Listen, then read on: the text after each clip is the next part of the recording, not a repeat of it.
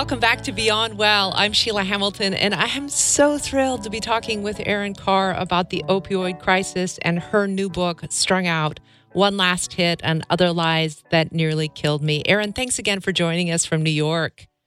Thank you so much for having me.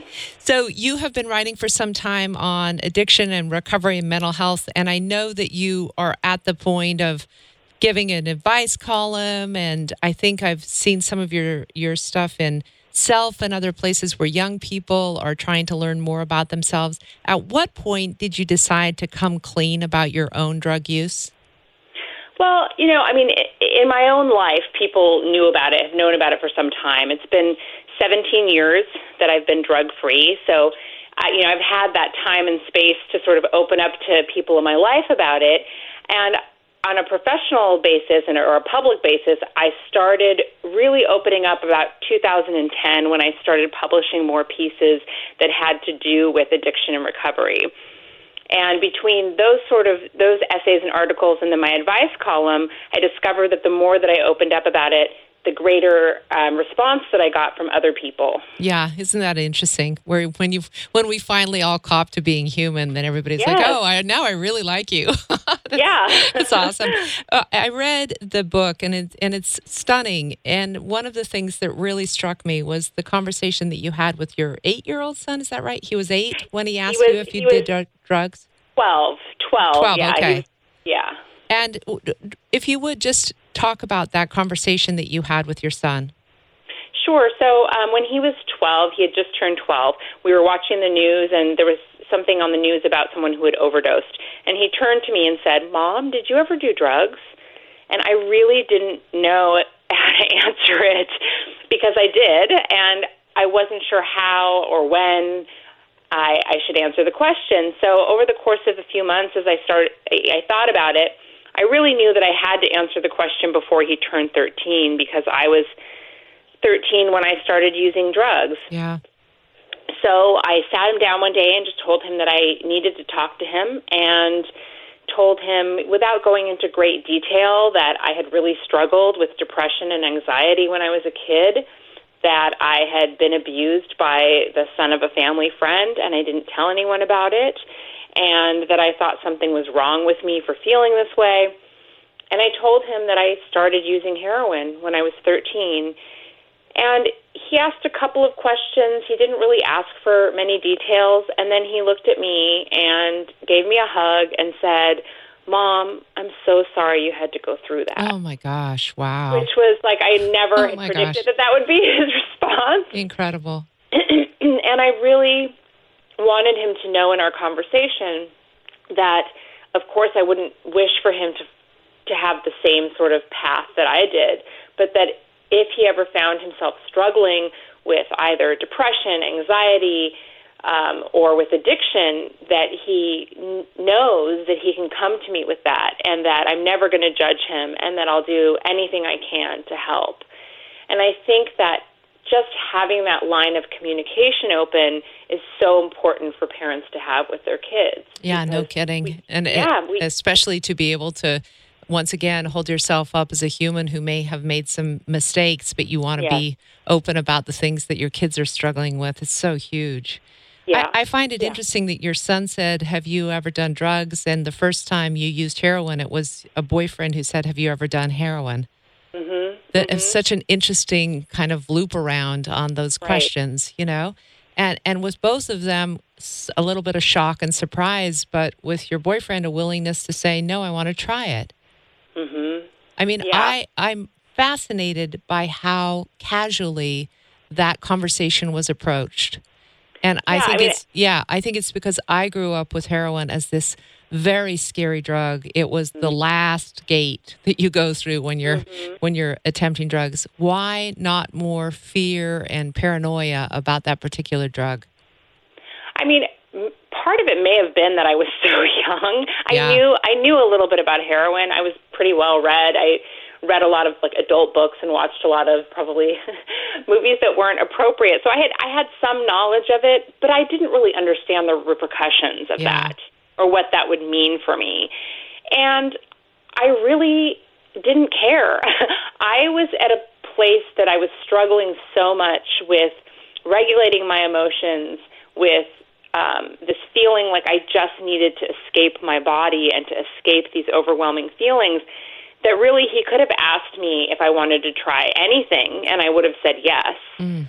And, you know, I know that when my parents first found out that I had been doing drugs, and they didn't find out for 10 years, they were so shocked and there was so so many questions and they really didn't understand like how I could cross that line and I think that what's important for people who haven't experienced addiction to understand is that that line is crossed long before the drugs come into the picture for most people. Yeah. There's a big difference between experimenting with drugs, which is something which a lot of people do and is fairly normal part of growing up in this day and age, and versus somebody who is really looking to find an escape, an exit, a way out of their reality in some way. I think, you know, the way that you speak about, well, it's just your writing is so present and so compelling, but you really do show the complete overlap of drug use with mental illness in a way. Mm-hmm that allows us to go, oh, okay, when they say that they're self medicating, now I get it, right? Mm-hmm. They really are mm-hmm. finding whatever it is that can help them not feel as if their skin is going to actually crawl off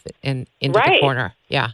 Right. Yeah. And I think that that's true for most people who've struggled with some sort of substance use disorder. I think that, you know, I mean, there are also, I think for some people there may be physiological differences in the brain. Certainly with alcohol, there are certain people that when they ha- when they drink alcohol, something happens physiologically that's different to them than people who don't have that genetic makeup. So there's that, you know, that which is a separate sort of thing. But I think that if you if you look at the data among people, particularly among opioid addicts, the co- there is a common occurrence of mental health issues, be that depression, anxiety, or a host of other things, and there is often some sort of childhood trauma. Yeah. And for young women, it's often sexual in nature.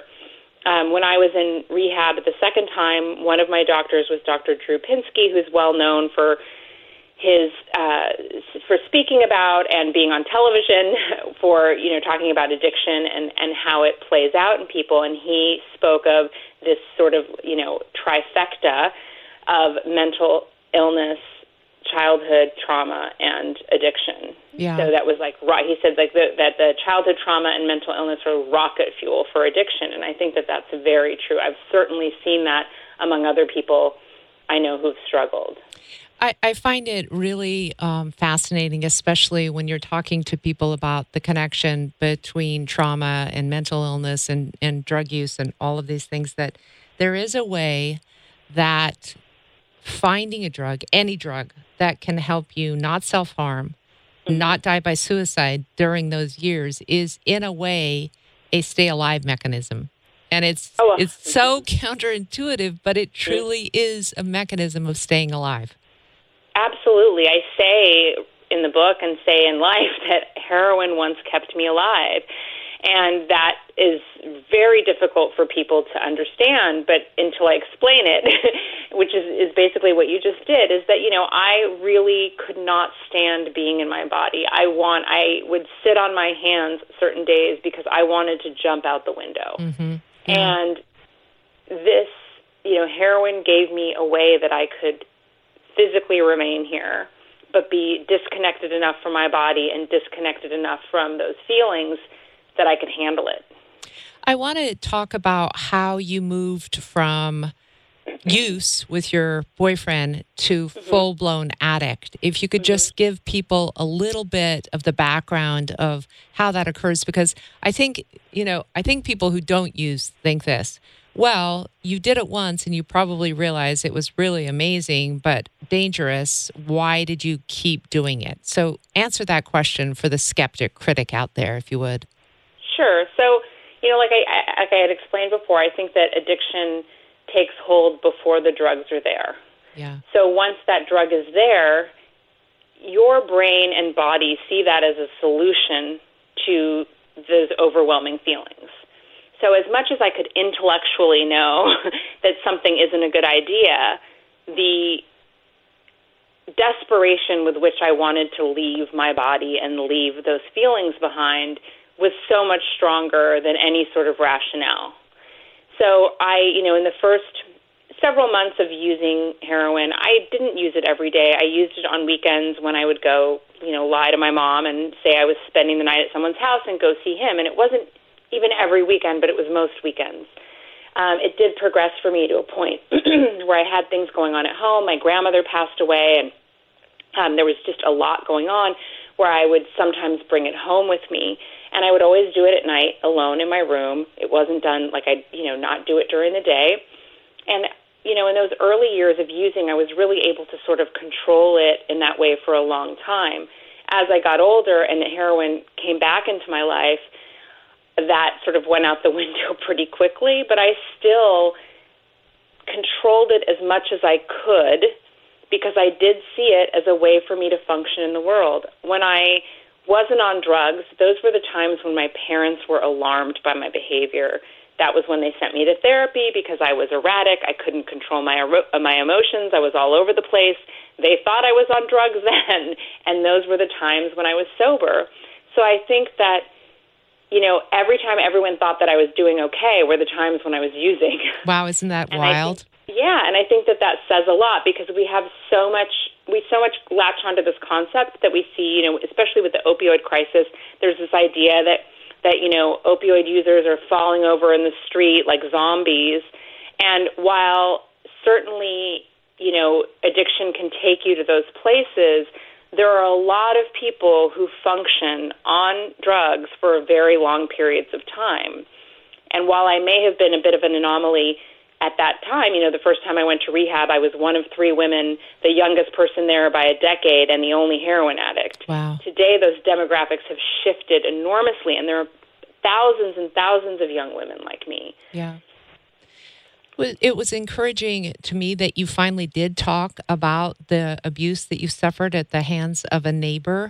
Um, but have you ever gone into deep therapy with your parents, who, by the way, are divorced for people listening, um, to really explain the trauma of that experience to them so that they knew exactly when all of this began?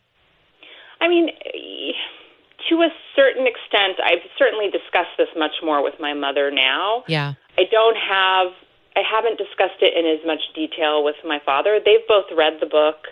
Um, and they probably know a lot more from reading the book than what I've been entirely comfortable with speaking about one on one.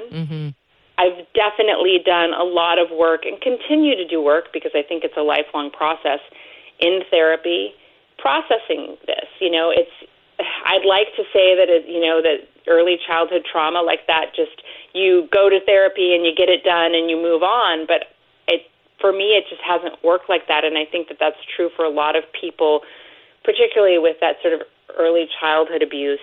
And I don't know, you know, I I have so much more empathy for my parents now that I'm a parent. Yeah. You know, I I understand how hard it was when I first told my mother um, you know, I was 19 the first time that I met, said anything to her and I was very vague. And, you know, part of the reason I was vague is that it's still a very tricky thing to line up all of the facts.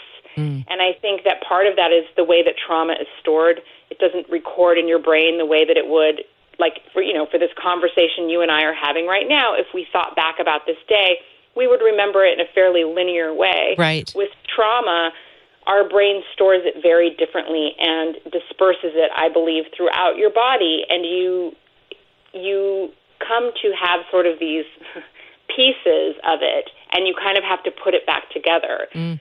which is very frustrating because it makes you doubt reality. It makes you doubt what happened. It makes you unclear as to what happened, and it can take a very long time, perhaps even a lifetime, to sort through all of that. It's fascinating that you talk about that because, you know, I'm just such a big proponent of the body keeps score mm-hmm. and yes, the exactly. ability of our polyvagal nerve to, to do exactly what you just described, it, mm-hmm. which is give us um, feelings of uncomfortableness and anxiety in our skin that we don't mm-hmm. quite recognize, but they are, in fact, trauma stored in that nervous system. And I, I just find what you're talking about fascinating because if you think about it, Of course, our body doesn't want to give us all the information at once because it would overwhelm you and you wouldn't survive it if you got Right. all of it at once. So, you know, there's a really incredible understanding now biologically about why that's happening.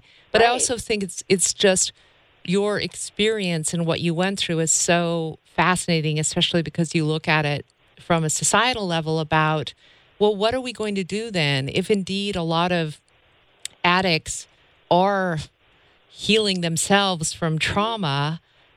We, we can't go back and we can't fix people's trauma. We can definitely help them be more trauma informed and teach them ways to cope with it. But really, the policies right now that we're attempting to adopt for people with opioids seem way more punitive than they do trauma informed. They are. They absolutely are. And, you know, it, the good thing is that there are policies that are shifting. I've had the opportunity to sit on panels um, with policymakers, public health officials, and law enforcement, and there is a move, especially in major cities, and unfortunately it's not this way throughout the country. There is a move towards a different model, towards um, putting the focus on harm reduction services. I think it's essential that if we're going to make any headway with the opioid crisis, that number one, we meet people where they are at. hmm And that is the whole basis of harm reduction. We can't help people recover if they're dead, and it is as simple as that. So the number one goal should be keeping them alive, which is why needle exchange programs, safe injection sites, fentanyl testing strips, Narcan training, which is the drug that reverses overdose, these are all essential parts of a harm reduction model. The, the rate of relapse for a person entering rehab in you know the traditional sense is over 80%. Yeah. When people enter uh, some sort of treatment through harm reductions, that's about cut in half, Wow. incredible. which is significant. Yeah. And I think that the reason is is that they're treated through harm reduction clinics. They're treated like human beings first. Yep. And a lot of times, you know, there's a you know a whole other discussion we could have about how a lot of treatment centers are not regulated, um, and there is a whole you know a whole sort of industry built around these sort of rehab mills, which are designed to keep people coming back through them over and over and over again. hmm And, you know, I think that it's so important that we take any funds that we are using to incarcerate people and put that towards long term care. I had a lot of financial privilege growing up. I had I did have support around me. I wasn't without any support. I may have had like some childhood trauma and depression and these things, but it's not as if I didn't have support around me. Mm-hmm. And it still took me 15 years of struggling before I got it. So you take away those those privileges, those financial privileges, those social privileges, and it is infinitely harder for somebody to recover. It's not impossible, and yes, there are people that like, you know, hit rock bottom with nothing and you know sleep on couches and go just go to 12 step meetings and, and figure it out but they are far and few between Yeah. 128 people die every day in this country from an opioid overdose. So that's over 46,000 people a year. So when we look at something like the flu, or in comparison to something like the opioid crisis, you know, we need to also remember these other things Yeah. that, that need our attention. And I, it- think it- that it's fascinating what you're talking about because I know what a critic listening right now would say, but people are choosing to do Mm-hmm. Right. drugs. I'm not Right. choosing to get a virus that could kill me.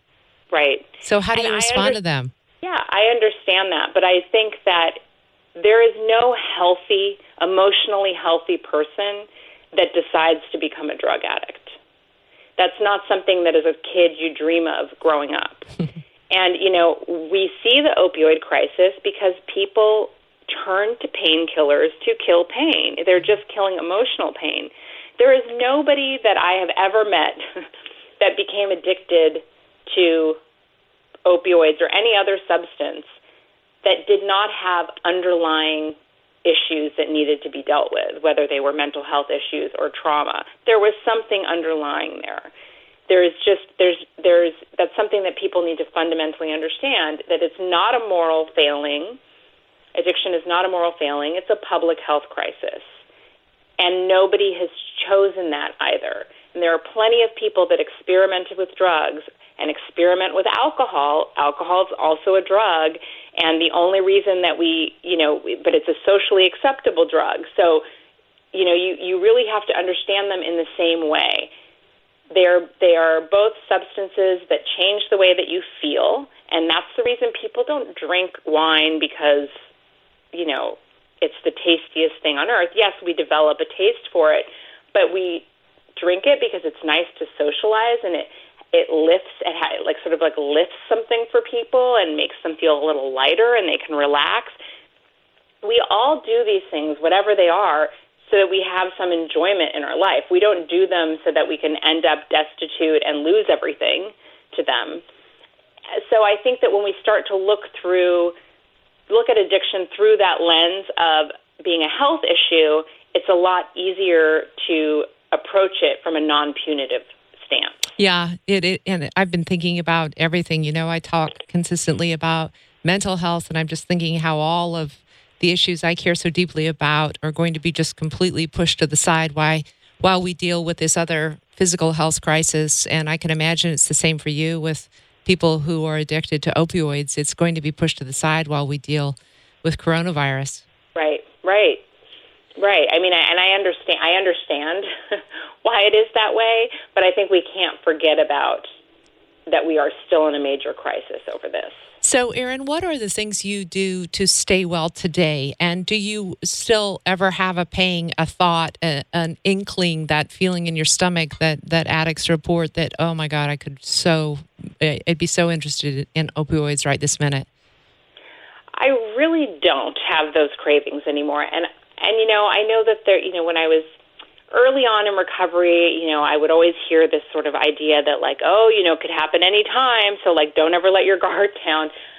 But for me at the end it was so bad in terms of that it just did not work in the way that it used to. It didn't give me any relief and it mm. it only gave me more anxiety and I have no I can hardly remember what it felt like to to use an opiate and have it feel good. Wow. It's really, really difficult. I mean, I know that it did at one time, but I just, I'm a 100% sure that if I took an opiate right now, and I've had opiates post surgery since then, mm-hmm. and they didn't, I didn't enjoy the feeling because wow. I just associated it with the feeling of being dope sick, of going through withdrawal, of like the anxiety of like, is this going to trigger something? Like there's so much anxiety around it for me that it just doesn't feel like a solution and I have been able in the, the last 17 years to sort of walk through very painful life stuff that I never thought I could walk through without drugs that I have. And I think that that has given me that sort of confidence that I know that I may not know how I'm going to get through things, but I know that I can get through them. And that's, you know, due to years and years of doing talk therapy and cognitive behavioral therapy working with a psychiatrist to be on a mood stabilizer, which helped regulate my emotions, and working on my spiritual life, and just practice and time.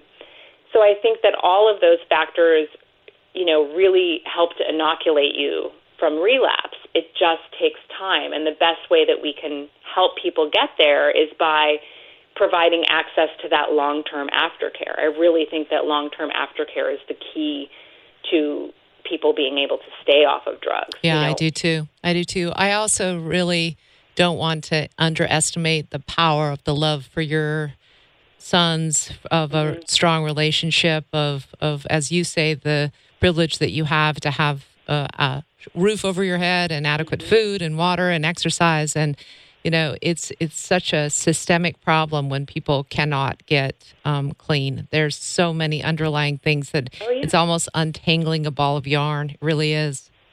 It is because there are so many people that have you know socioeconomic barriers racial barriers yeah. cultural barriers. And those cultural barriers exist for a lot of us in the in the in the way of shame and stigma that we have in this country around around opiate addiction so there are so many barriers to getting help that even when you have all of the support, it's difficult. I I really feel like it's my life's work to continually speak about this, write about it, advocate for people because I believe in the human beings that exist underneath that addiction. They are still humans struggling with a human condition, and they deserve food, they deserve shelter, they deserve medical treatment, and they deserve our empathy and compassion. And I think that it can be very easy to forget that when we see them as a caricature, but they're people. Yeah, I want to just close by asking you about the lawsuits against the pharmaceutical companies mm-hmm. that really just, you know, doused this country in opioids to make a lot of right. money. Um, have on some level said we're responsible, but the amount of money that's coming into states doesn't really seem to be able to help every opioid addict out there. And getting people to actually accept the help is another problem. What would we do if you could offer these services to people and they still won't take them? Well, I mean, again, I think it's a matter of meeting people where they're at. So if somebody is not interested or ready then I think that we do our best to keep them alive. And that is by making sure that they have access to clean needles, that they have access to information, that they have that they know about and have access to medically assisted treatment. So that there are drugs now like one a popular one is Suboxone, which it, it basically helps people withdraw with withdrawal symptoms and also contains an ingredient which would put them into severe severe withdrawal if they ingested an opiate. So it's sort of like a blocker and an antagonist. Mm-hmm. And that's been very successful for people. And there are not enough doctors who are licensed to prescribe it, and the doctors who are licensed to prescribe it have a limit on the number of patients who they can have in that program. Look, I it's not something that like I would want to be on if I was struggling. I wouldn't want to be on it for the rest of my life. Yeah. I wouldn't want to be on it for long term. That said, if that solution is what keeps somebody from being on the streets and like living day to day having to steal or do sex work to support their habit, I'm a 100% in support of it. It's not for me or for anyone else to say like what the what the one solution is going to be for that person because I think there's not a one size fits all solution. But I think our priority should be keeping people alive until if until if and when they're ready to get help. Mm. Yeah, pretty and simple. And then having that long tail help there for them. I, I want to just ask how, if you if it ever just occurs to you how damn lucky you are to be alive. Oh my God! Every every day I think about this all the time because I've lost so many friends, mm-hmm. so many friends to addiction. Yeah. And you know, oh, I'm gonna get I'm gonna get emotional. But being on book tour and having readers reach out to me online and people, you know, people at book events reaching out to me. There are so many young people that die, and I don't know why I didn't I didn't die. I you know I think that there is some luck there you know, because I certainly had I had my share of overdoses yeah. and I didn't die. And I, you know, my way of sort of honoring the people that didn't make it is writing this book, is speaking about it, is making sure that we remember that they mattered mm. because they did. It's beautiful, Erin. And really, this book was so stunning. I read it in one sitting. oh, thank you. yeah. My partner was like, oh, there goes my day. And I was like, yeah, sorry. Shame was my first drug, a conversation with Erin Khar today. The book, honestly, please buy it, especially if you know someone who is using opioids and you want to have a better understanding. It's called Strung Out One Last Hit and other lies that nearly killed me. Erin, thanks again for spending some time with us today.